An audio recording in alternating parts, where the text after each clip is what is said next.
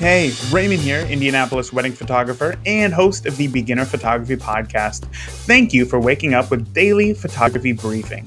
This is Photo Thoughts Thursday.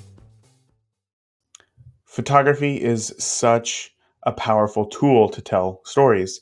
Just think back to a time when, when a photograph really stopped you in your tracks maybe uh, uh, uh, that photo of a woman holding her two children during the Great Depression, or uh, Neil Armstrong walking on the moon, um, uh, the uh, the attacks on the Twin Towers. I mean, suddenly, without any sort of context, you can look at the photos and create a story in your head, which is just so powerful. We need to think of how we can make our photos stronger storytelling tools. We are all on different paths in our photography journey.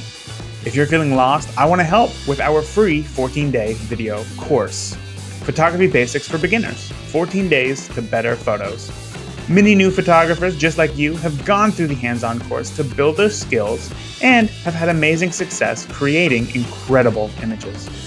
So head over to beginnerphotographypodcast.com to sign up now.